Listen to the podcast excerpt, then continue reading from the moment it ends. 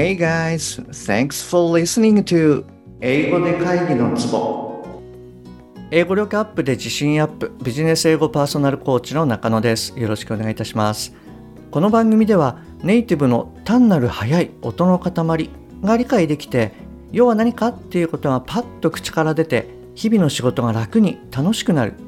そういった英語力が必要な主にビジネスパーソン向けに配信しております。はい、えー、じゃあ今日はですねえー、Signpost for Balance in Love and Work はい、こちらの方の音読をしていきますね。で、今日のお題は、えっと、67番目の Don't compare yourself with others はい、こちらをお届けしたいと思います。今日あの最後まで聞いていただきますと、ついつい他人と比較しちゃいがちだなっていうあなたがですね、少し楽になっていただけるかもしれませんので、はい、ぜひ最後まであのお聞きください。本題の前に1点ご連絡させてください。今、200話目記念プレゼントで、LINE のお友達向けに最短最速でビジネス、日常会話が上達する本当に大切なたった3つのことっていう動画と PDF をシェアしてます。動画約1時間、PDF 約50ページです。で、ご覧いただいた方からはですね、他の方のようにこれさえ聞けばこれであなたもみたいなものではなくって、えー、やるべきことっていうのが明確に示されていた。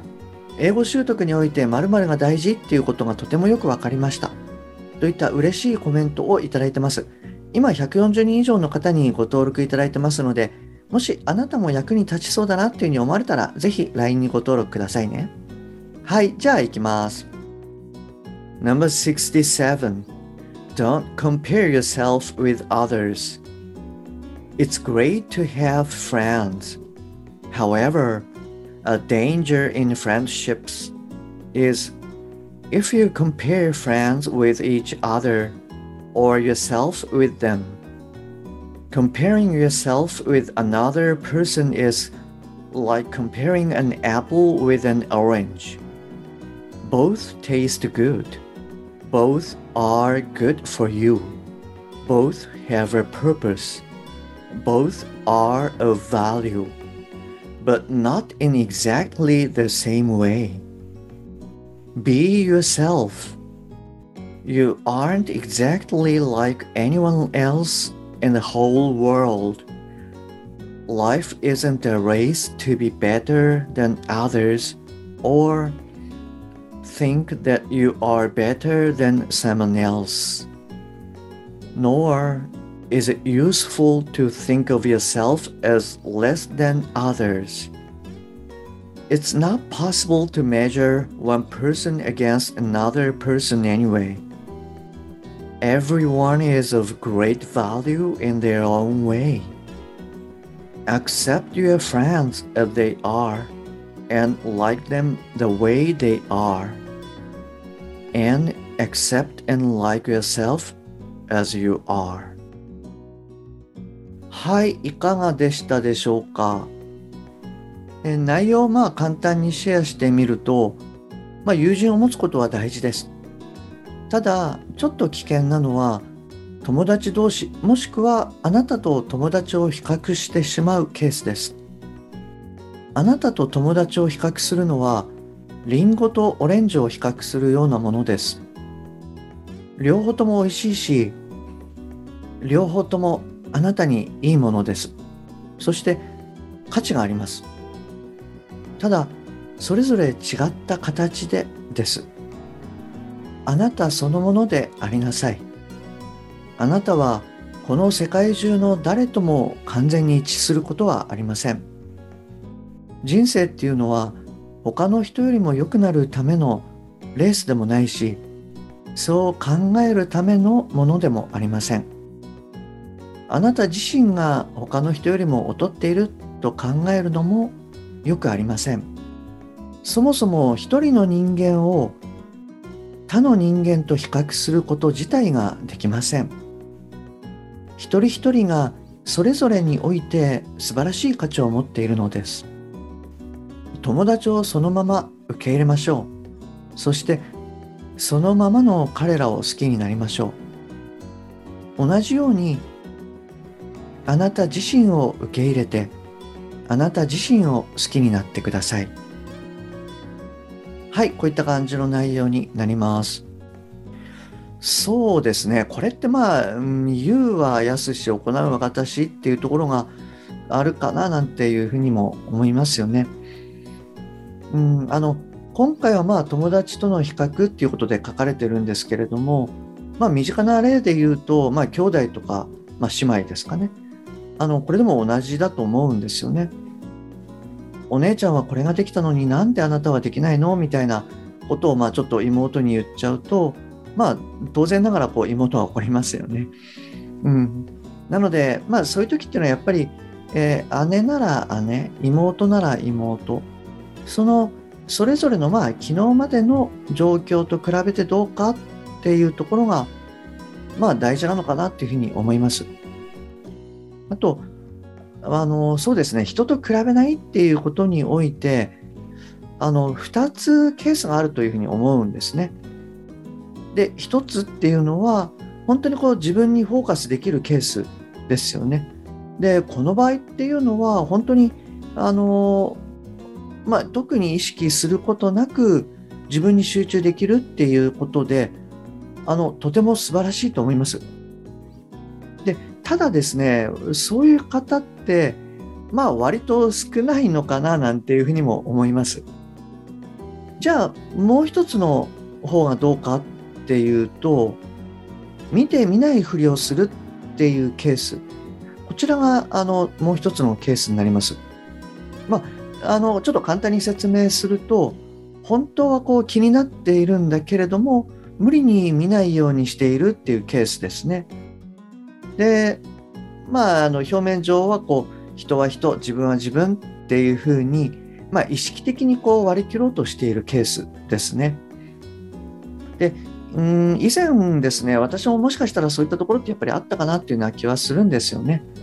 でただこれって結構その変な方向に労力を使ってしまうっていうことになっちゃうんですね。つまりその無理して見ないようにする本当はなんとなく目の片隅に入ってきてるんだけれども無理に見ないようにする。でさらに自分はあの人のことは一切気にしてないよっていう感じで振る舞うための、まあ、パワーというかですねはい、そういったものが必要になってきちゃうと。で、こういう場合、無理にその